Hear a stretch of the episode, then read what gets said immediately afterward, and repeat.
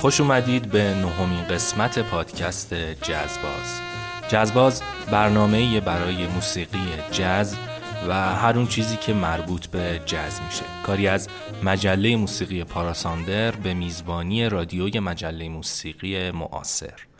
طبق رسمی که در این برنامه داشتیم، من ابتدا بخشایی که قراره بشنویم رو خیلی سریع بهتون معرفی میکنم و بعد از اون میریم سراغ آهنگ خوشامدگویی این قسمت. در این قسمت استثناءاً به جای آیتم استانداردهای جاز یک آیتم جدید رو معرفی میکنیم به اسم Essential Albums یا آلبوم های ضروری موسیقی جاز. بخشی که با کمک دوست عزیزمون حافظ جمع جور میشه و اولین بخشش رو در این قسمت یعنی قسمت نهم جازباز با هم خواهیم شنید.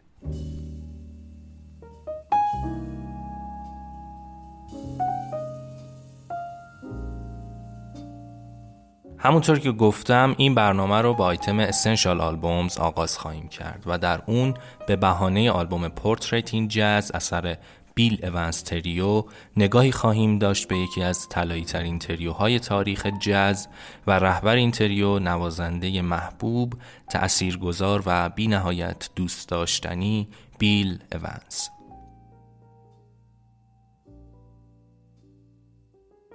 بخش قصه های جاز رو باز هم اختصاص دادیم به هاروکی موراکامی و نسبتش با موسیقی جاز.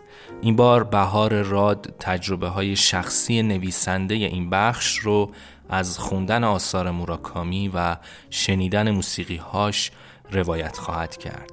کمی جاده خاکی میریم و از چهارچوب جاز خارج میشیم تا نگاه کلیتری به نقش موسیقی در داستانهای موراکامی داشته باشیم.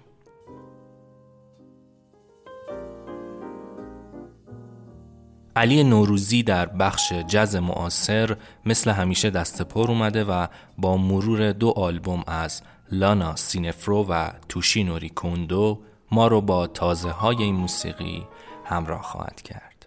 خانم ها و آقایان، من امید سلطانی هستم و وقت وقت جازه.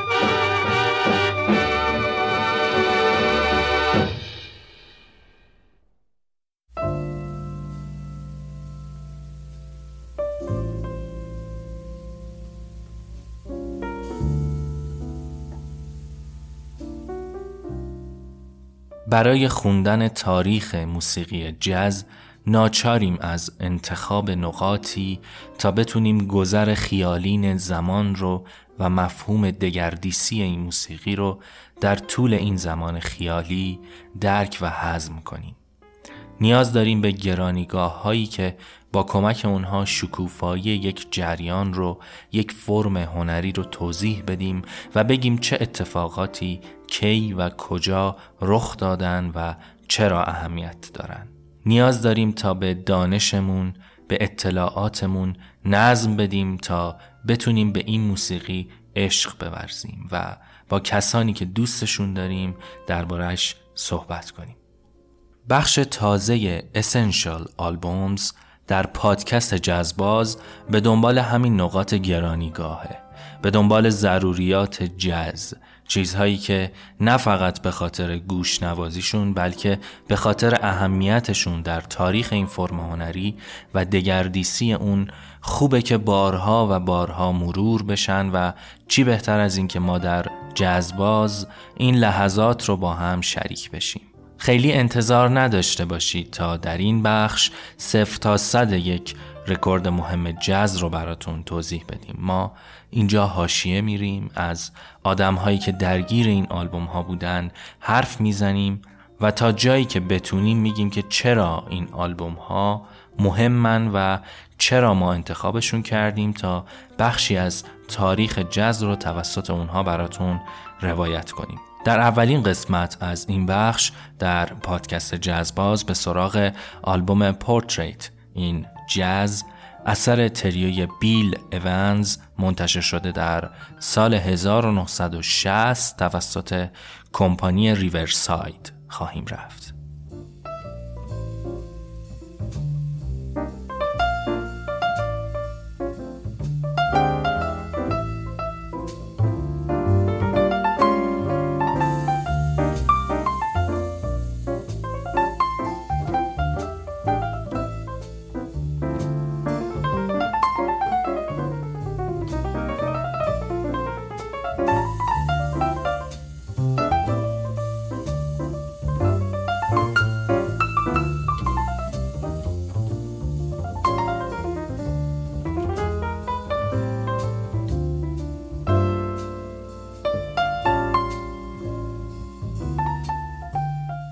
یه جوون کم حرف، خوشتیپ، با موهای کوتاه و مرتب و شونه زده، عینک کاوچویی و از همه مهمتر سفید پوست.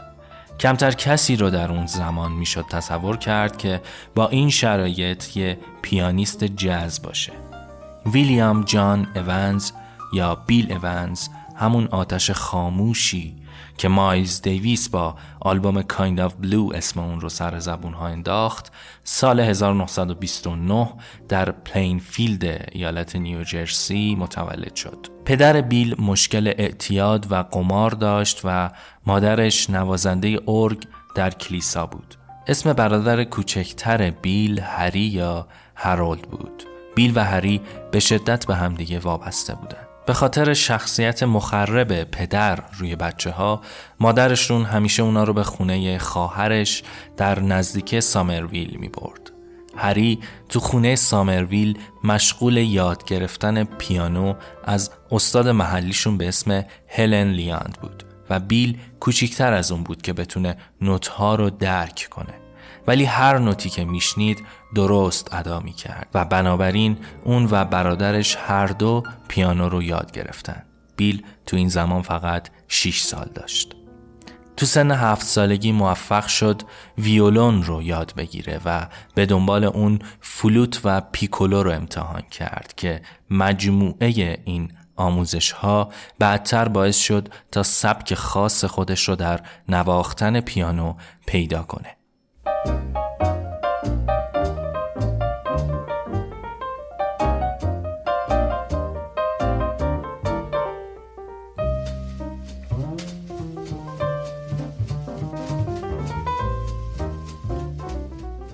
بعدتر توی دانشگاه لوئیزیانا موسیقی خوند و تمرکزش رو روی پیانو، فلوت و تئوری موسیقی گذاشت.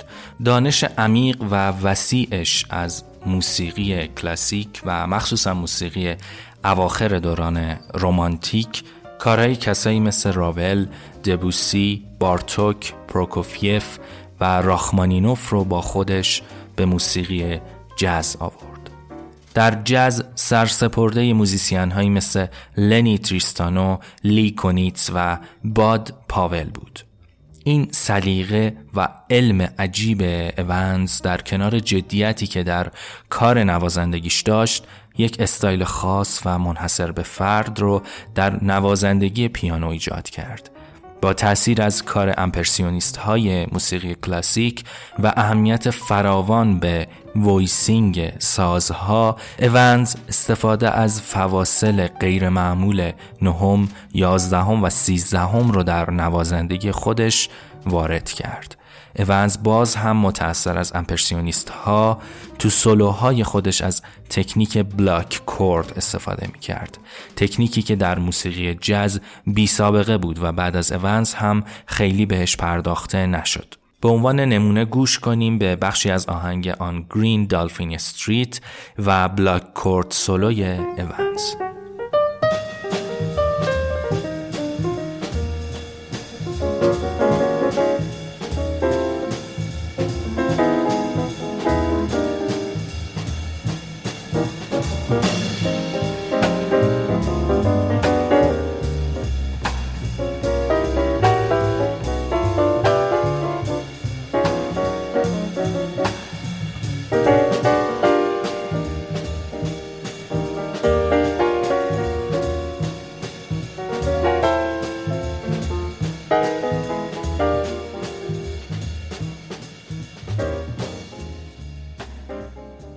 تفاوت‌های تکنیکی که شیوه نوازندگی اوانز با بقیه و سنت‌های قبل از خودش مثل پیانیست‌های بیباپ داشت، وارد توصیفات تخصصی میشه که از حوصله پادکست خارجه، اما همینقدر بگیم که با توجه به شناختی که همین حالا از اوانز پیدا کردید، آیا انتظار دارید یک ملودی آماده، یک استاندارد رو این نوازنده صرفاً درست یا خیلی سریع یا خیلی سرزرب بنوازه؟ دقیقاً برعکس، تاچ لطیف و غیر تهاجمی اوانز روی شستی‌های پیانو، رویکرد غیر مستقیم و امتناعگر اون در نواختن استانداردها و همچنین مهارت و استادی مثال زدنیش در نواختن آرامترین و کندترین بالاتها همون چیزهایی هستن که جناب بیل اوانز رو با اونها میشناسیم.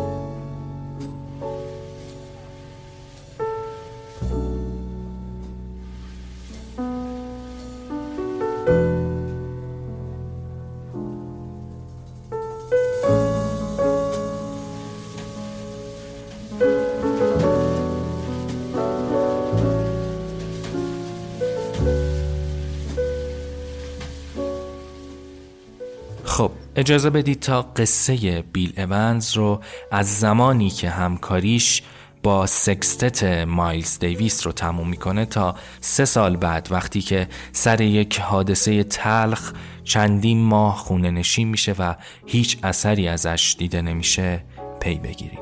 الان در سال هزار و نهصد و پنجاه و نه هستیم. همکاری بیل با ستاره موسیقی جاز مایلز دیویس در مشهورترین و پرفروشترین آلبوم جاز تاریخ یعنی Kind of Blue خیلی زود بعد از هشت ماه تموم میشه، یعنی درست بعد از ضبط قطعات آلبوم در استودیو. این یعنی هیچ وقت اجراهای بعدی مایلز از آهنگهای Kind of Blue مثل Blue in Green، So What، فردی فریلودر و فلامنکو اسکچز با پیانوی اوانز نبوده و چه حیف که نبوده. بیل دلیل این جدایی رو خستگی فیزیکی و روحی و روانیش در مدت همکاری با مایلز و گروهش عنوان کرده. به هر حال ما خیلی خوششانس نبودیم تا شاهکارهای بیشتری را از این دو اعجوبه مایلز دیویس و بیل اوانز بشنویم. اما مسیر رشد و سیر موسیقایی اوانز اینجا متوقف نمیشه. این پیانیست خوش‌ذوق و خلاق به راهش ادامه میده. اوانز یک درامر جوان به اسم پل موشن و یک بیسیست جوانتر به اسم اسکات لافارو رو پیدا میکنه تا تریوی بسازه که مفهوم تریوی جاز رو برای همیشه تغییر بده و ریتم سکشن یک گروه جاز رو وارد فاز تازه‌ای از نقش‌آفرینی بکنه. لافارو که اون زمان بیست و سه سال داشت، قبلتر با موزیسین هایی مثل سانی رولینز، چت بیکر و بنی گودمن همکاری کرده بود که هر کدوم مربوط به قلمروهای متفاوتی در دنیای جاز بودند. اما تریوی بیل اوانز همون جایی بود که لافارو تونست خودش رو اثبات کنه و اون آزادی که یک بیسیست برای ابراز وجود در یک گروه دلش میخواد به دست بیاره. لافارو در کنار اوانز و موشن سازش رو از قید و بندهای واکین لاین رها کرد. واکین لاین تکنیک مرسوم نوازندگی بیس در پس زمینه یک آهنگ در موسیقی جازه، یعنی این.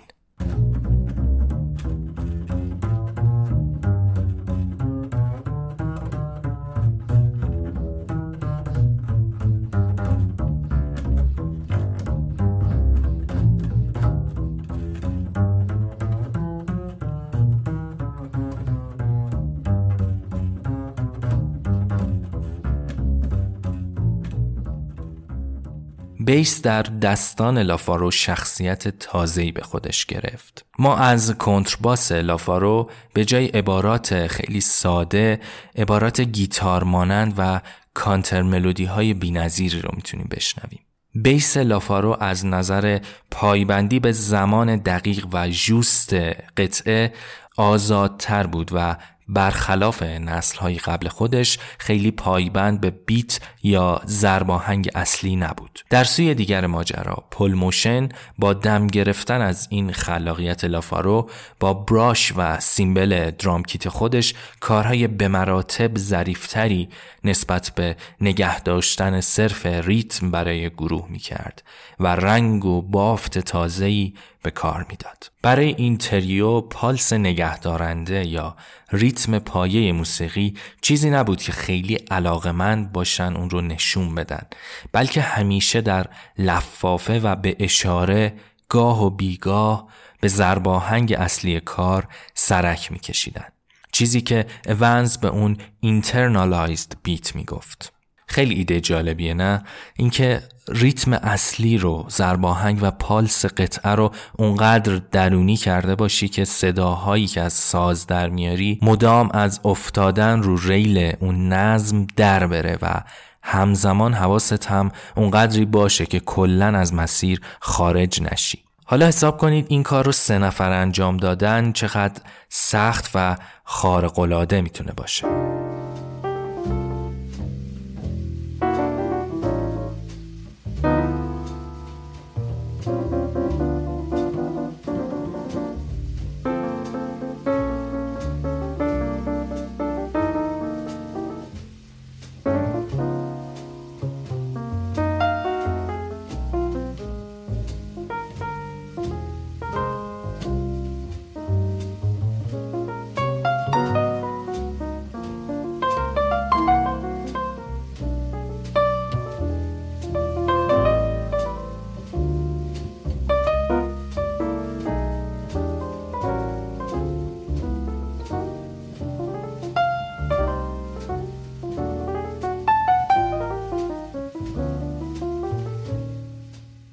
از خوبی‌های این تریو گفتیم. برگردیم به تایملاین خودمون. بیل از دیویس جدا شد و با یه بیسیست به اسم اسکات لافارو و یه درامر به اسم پل موشن یه تریو ساخت و مشغول هنرنمایی شد.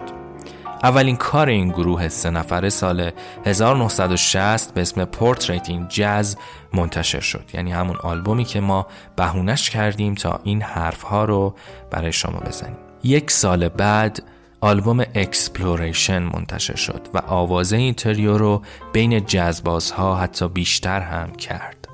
روز بیست و پنجم ژوئن سال هزار و نهصد و شصت و یک کمپانی ریورساید، همون کمپانی که هر دو آلبوم اتریوی اوانز رو منتشر کرده بود، تصمیم گرفت تا آخرین روز اجرای زنده گروه در ویلج ونگارد نیویورک رو ضبط و منتشر کنه. قوقای دو هفته‌ای اینتریو در ویلج ونگارد اونقدر مخاطب و هوادار رو به این سالن مشهور کشوند که تصمیم کمپانی کمترین ذکاوتی بود که میتونست به خرج بده و البته هم دمش گرم که نسل‌های بعدی رو از لذت گوش دادن به این اجرا بی‌نصیب نذاشت. این اجرا در قالب دو تا آلبوم با اسامی ساندی ات ویلج ونگارد و والتس فور دبی منتشر شد. آلبوم هایی که هنوز که هنوزه جزو طلایی ترین اجراهای زنده یک تریوی جاز و البته شاهکارهای تکرار نشدنی بیل اوانز به حساب میان. تو پرانتز بگم که کل این اجرا در بیست و پنجم ژوئن شصت و یک خیلی بعدتر، یعنی سال دو هزار و پنج، با عنوان The Complete Village Vanguard Recordings منتشر شده و شما میتونید مستقیم برید سراغ جنس اصلی و کاملش. اما این اجرا چرا انقدر مهم بود؟ چیزی که این هم نوازی ها رو انقدر برجسته میکنه اینترپلی روون و سیال بین نوازنده هاست. یعنی اگر ما قبلتر چند تا نوازنده داشتیم که به نوبت سولوهای خودشون رو میزدن و تو صف وای میستادن تا با هم سوال و جواب بکنن، اینجا در تریوی بیل اوانز این مرز بین سازها تقریبا نابود میشه و هر سه ساز، یعنی پیانو، بیس و درامز، در یک درهم تنیدگی لذت بخش قطعات رو پیش میبرن و گفتگوهای بیوقفه و تو در تو در طول یک آهنگ ادامه پیدا میکنه. اگر با این توصیفات فکر میکنید که با اجرای شلوغ و پر از سر و صدا طرف هستید، باید بگم که سخت در اشتباهید. کافیه به آهنگ معروف My Foolish Heart، قطعه آغازین آلبوم والتس فور دبی، گوش کنید و ببینید فضا و سکوت چطور به شتاب آرام قطعه کمک میکنند و اون رو به جلو میبرند.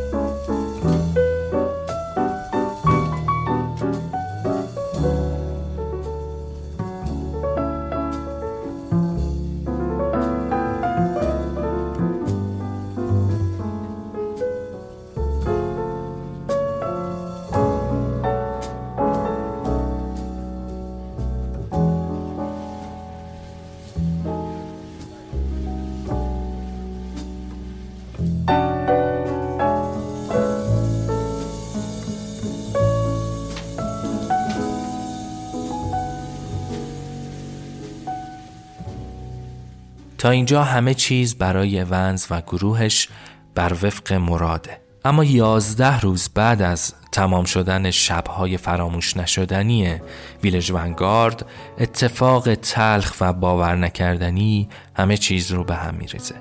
اسکات لافارو، بیسیست خلاق و معرکه تریو، در حالی که فقط بیست و پنج سال داره، خیلی مسخره توی تصادف کشته میشه. اینجاست که ضربه سرنوشت برای اوانز خیلی گرون و سنگین میاد و اون رو برای مدتی نزدیک به یک سال از هرچی موسیقی، اجرا و نوازندگی دور میکنه و اون رو با یک سرنگ و میزان باور نکردنی غم و غصه خونه نشین میکنه.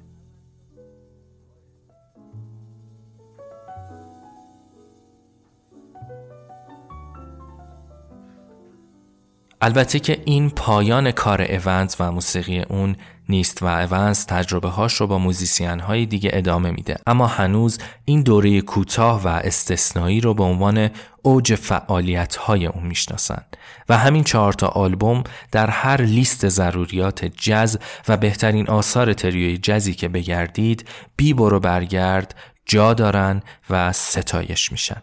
به یاد لافاروی عزیز، بیل اوانز نازنین و پل موشن پرکار و پیشرو بشنویم با هم قطعه My Man's Gone Now رو از اجرای زنده ویلج ونگارد سال هزار و نهصد و شصت و یک و بعد از اون به بخش بعدی پادکست بریم.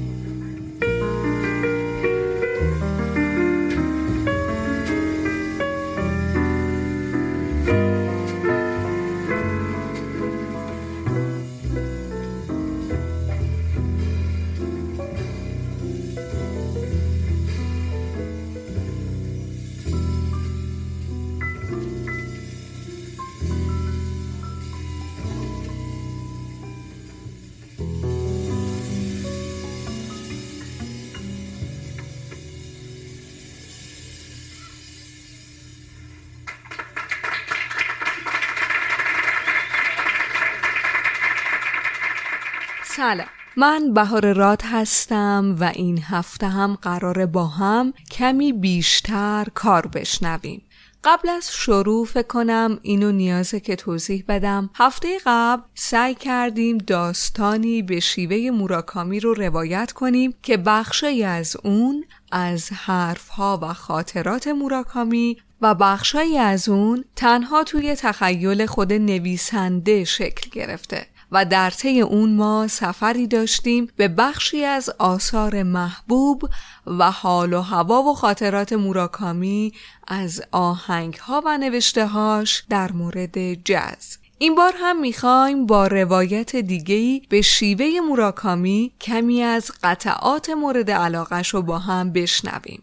دلم میخواد این دفعه یه روایت کمی شخصی تر با بخشایی از دیالوگ هاشو براتون بازگو کنم.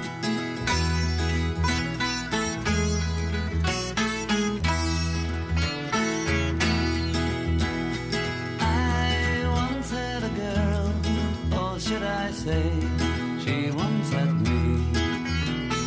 She showed me her room, isn't it good, Norwegian wood. She asked me to stay. She told me to sit anywhere.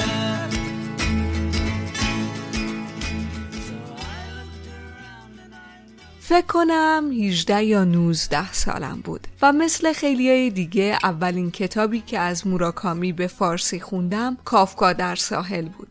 موسیقی که من اون زمان بیشتر گوش می کردم ترکیبی از موسیقی سنتی ایرانی، محسن نامجو و یه سری کارای پراکنده راک بود و خیلی موسیقی جاز رو خوب نمی شناختم. واسه همین شاید اولش نتونستم با این کتاب و بخش موسیقی اون ارتباط بگیرم. این اولین دیدار من با موراکامی، فضای جادویی داستانهاش، سفر قهرمانهاش و اتفاقایی بود که براشون میافتاد. این که چقدر این آدمها به اندازه من سعی میکردن بخشی از جامعه خودشون باشن و در عین حال اون تنهایی عمیقی که نسبت به جامعه حس میکنن رو میشد توی تک تک صفحات کتابای موراکامی دید. جالبه بدونید اولین کتابی که از موراکامی به موفقیت میرسه از کتاب‌های سبک رئالیسم جادوییش نیست، بلکه کتاب نرویژین وودز یا جنگل نروژیه که یک اثر رئال و رمانتیک به حساب میاد. توی این کتاب دقیقاً شصت و سه تا آهنگ معرفی شده، چیزی در حدود هر پنج صفحه اثر موسیقی. خود اسم کتاب هم که از آهنگ معروف بیتلز به همین اسم برداشته شده. حسی که کارای موراکامی به من میده خیلی به تجربه شخصی اون از اولین اجرای زنده‌ای که دیده شبیهه. موراکامی میگه اولین تماس مستقیم و زنده من با موسیقی جاز سال هزار و نهصد و شصت و چهار بود. وقتی که پانزده سالم بود به عنوان کادوی تولدم بلیت کنسرت آرت بلیک اند جاز مسنجرز رو به عنوان هدیه گرفتم. این اولین باری بود که من واقعاً جاز رو شنیدم و این اجرا منو با خودش برد. انگار که به هم رعد و برق خورده باشه.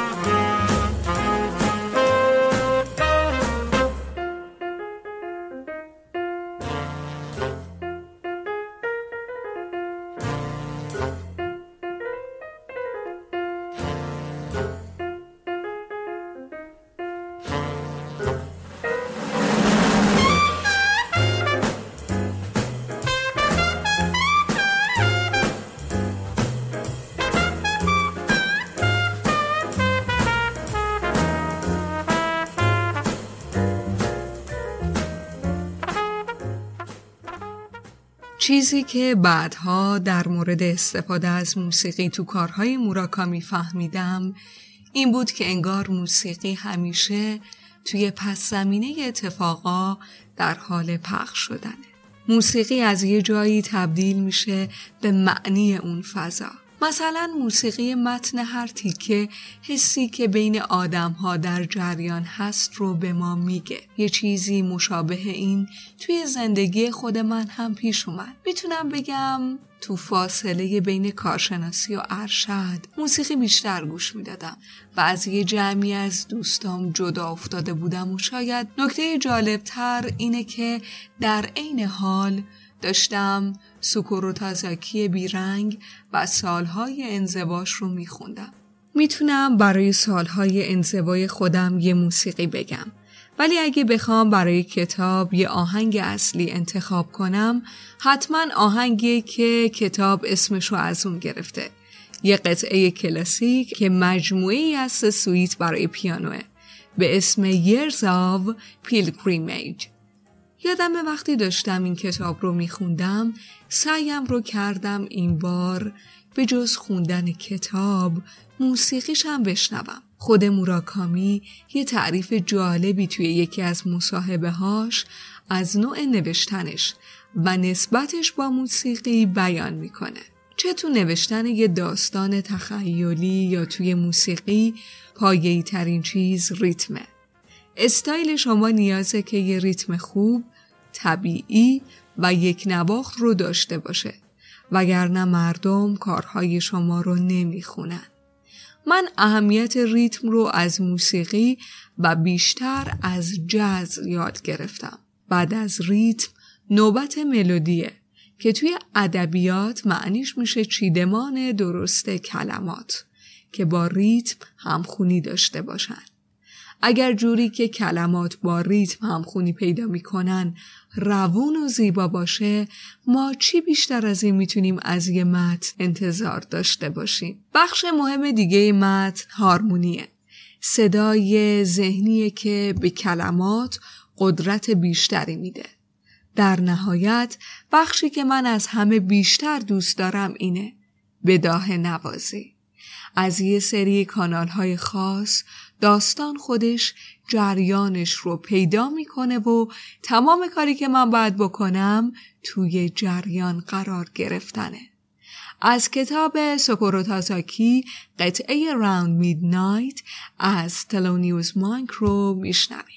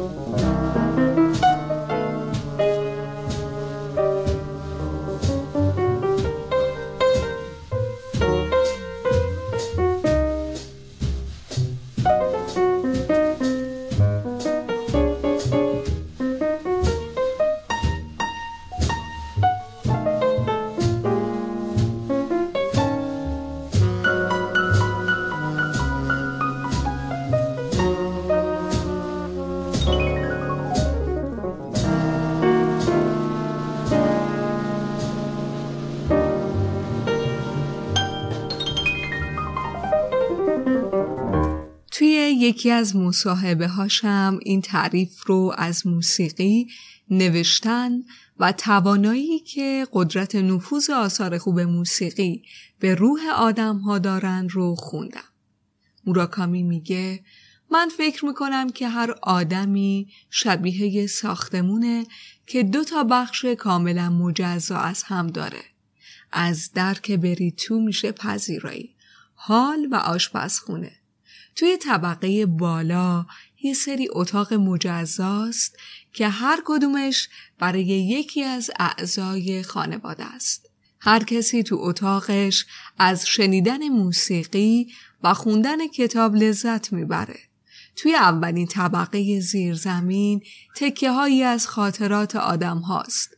طبقه دومی که زیر زمینه کاملا تاریکه و اینکه چقدر عمیقه کسی نمیدونه. با رفتن به طبقه اول زیرزمین آدم ها میتونن رمان بنویسن و موسیقی بسازن. اما معتقدم که این دسته از کارها نمیتونن قلب آدم ها رو تکون بدن. فیتزجرالد میگه اگه میخوای یه داستانی رو روایت کنی که با بقیه خیلی متفاوته، از کلماتی استفاده کن که خیلی با بقیه متفاوتن. موسیقی تلونیوس مانک انقدر خاصه که نمیتونم باور کنم که این موسیقی با یه سازی به محبوبیت پیانو نواخته شده. عمق اینجور کاراست که میتونه واقعاً قلب مردم رو تکون بده. این آرتیست ها یه راهی پیدا کردن که بتونن برن به اون طبقه کاملاً تاریک پایینی.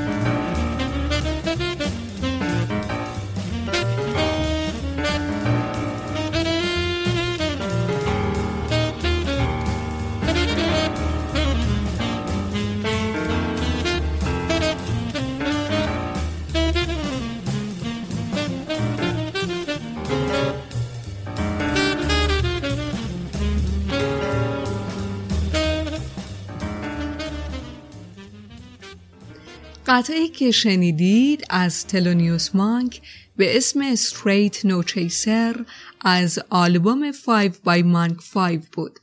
شاید بهتره که یه تجربه دیگر رو هم تعریف کنم.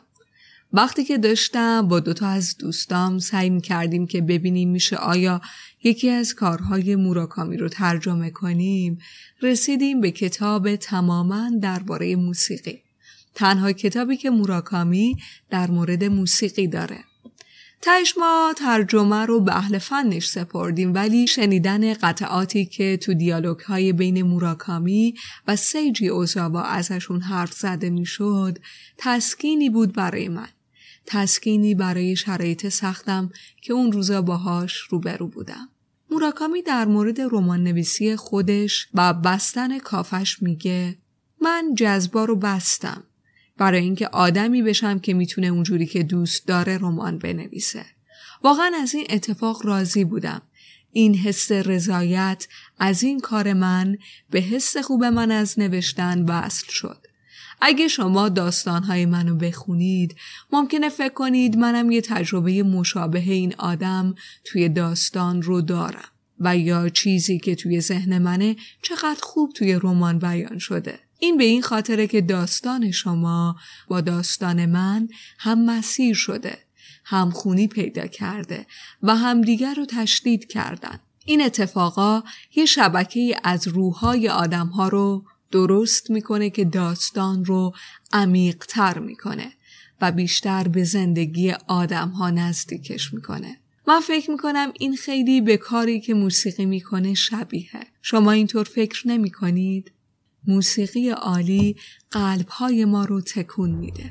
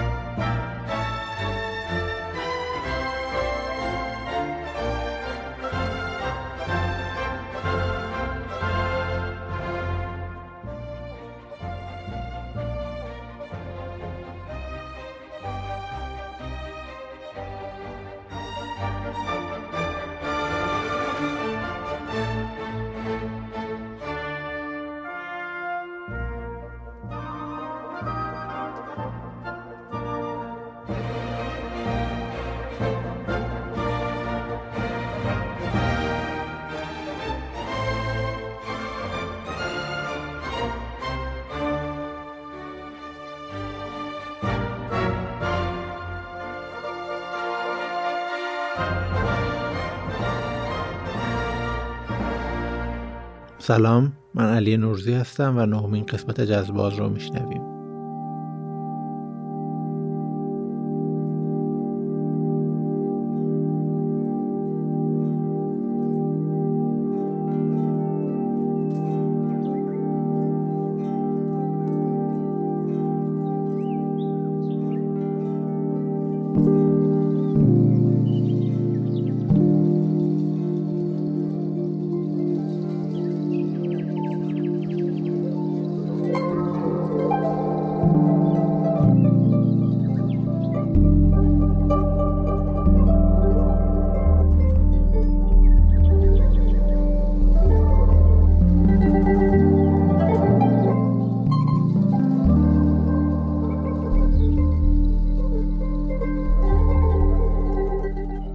با نالا سینفرو انگلیسی میخواییم این قسمت رو شروع کنیم.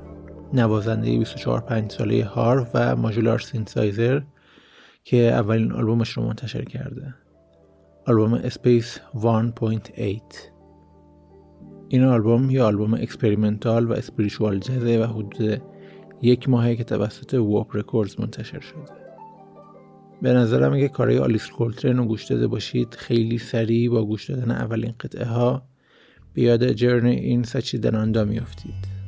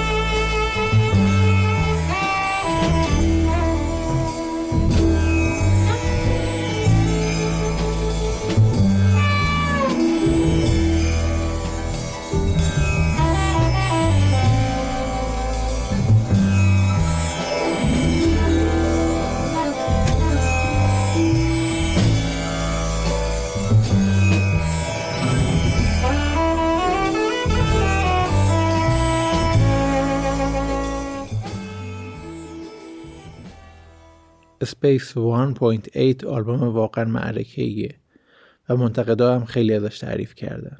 خیلی هم گفتن یادآور آلبوم پرامیسز از فلوتینگ پوینتس و فارو ساندرز که توی جازباز دو هم شنیدیمش.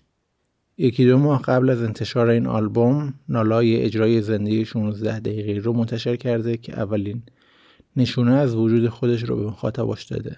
این کار به خوبی کاراکتر موسیقی نالا رو نشون میده. بخشای از این اجرای زنده رو به همراه بخشای از قطعه های اسپیس یک و اسپیس هشت میشنویم.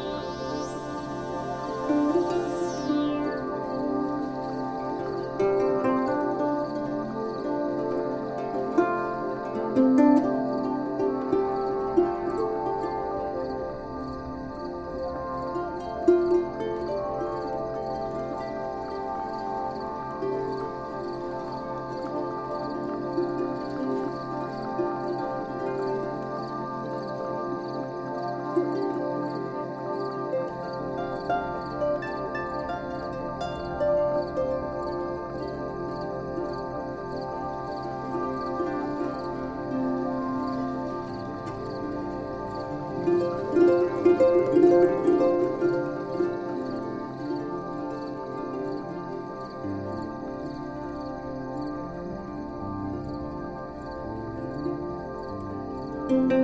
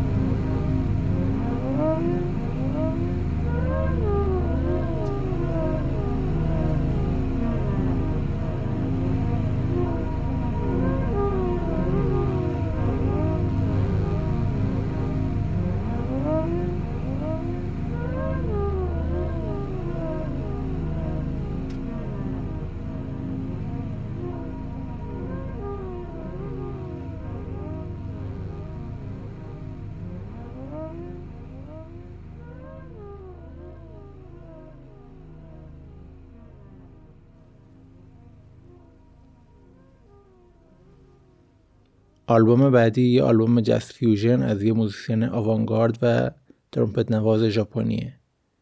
آلبومی که سال دو هزار و نوزده توسط لیبل ساب کانتیننتال منتشر شد ولی بخشی از یه پروژه است که سال هزار و نهصد و نود و سه شروع شده.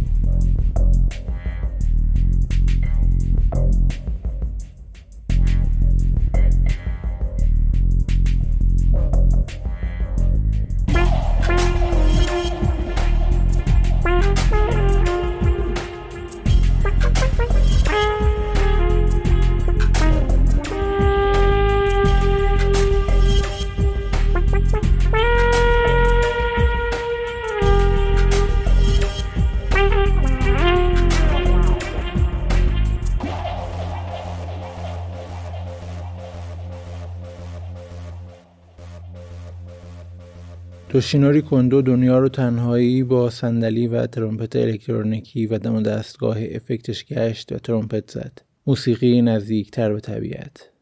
ژاپن، هند، آمریکا، پرو، توی باد و بارون و برف و صحرا، تا چیزی که فکر میکرد موسیقی قرن بیست و یکم باشه رو بسازه، با صدای اونقدر بلند که به درون طبیعت رسوخ کنه.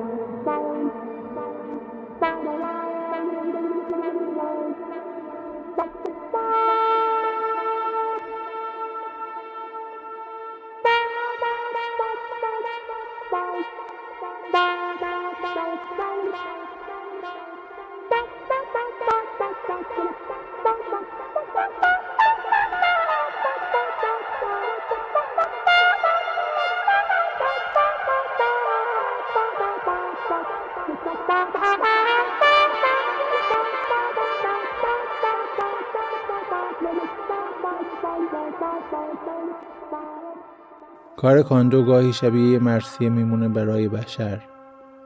توی پروژه بلو د ارث وقتی توی ژاپن سونامی یا زلزله بزرگی میومده، میرفته و بعد از زدن گشتی توی خرابه ها توی تنهایی بساطش رو پهن میکرده و شروع میکرده به نواختن.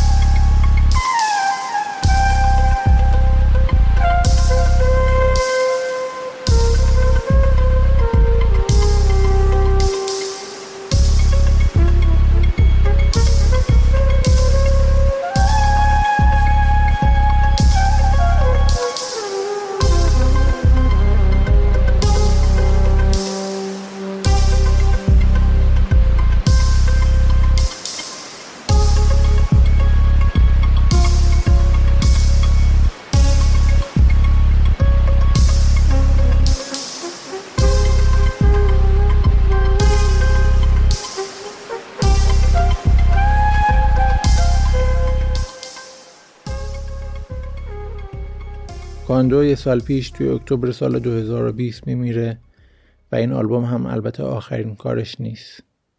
چند تا آلبوم دیگه هم ازش منتشر شده که بعضی مربوط به رکوردهای قدیمی تر و بعضی هم مربوط به دوران کرونا با نام بیاند کرونا هستن.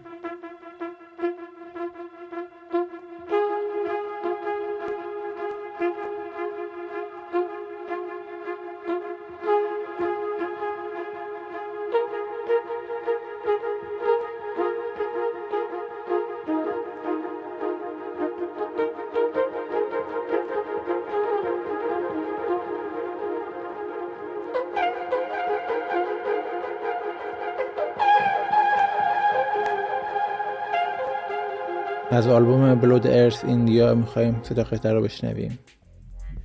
Introspection, Blow the Earth (India) و Beyond the Mountains.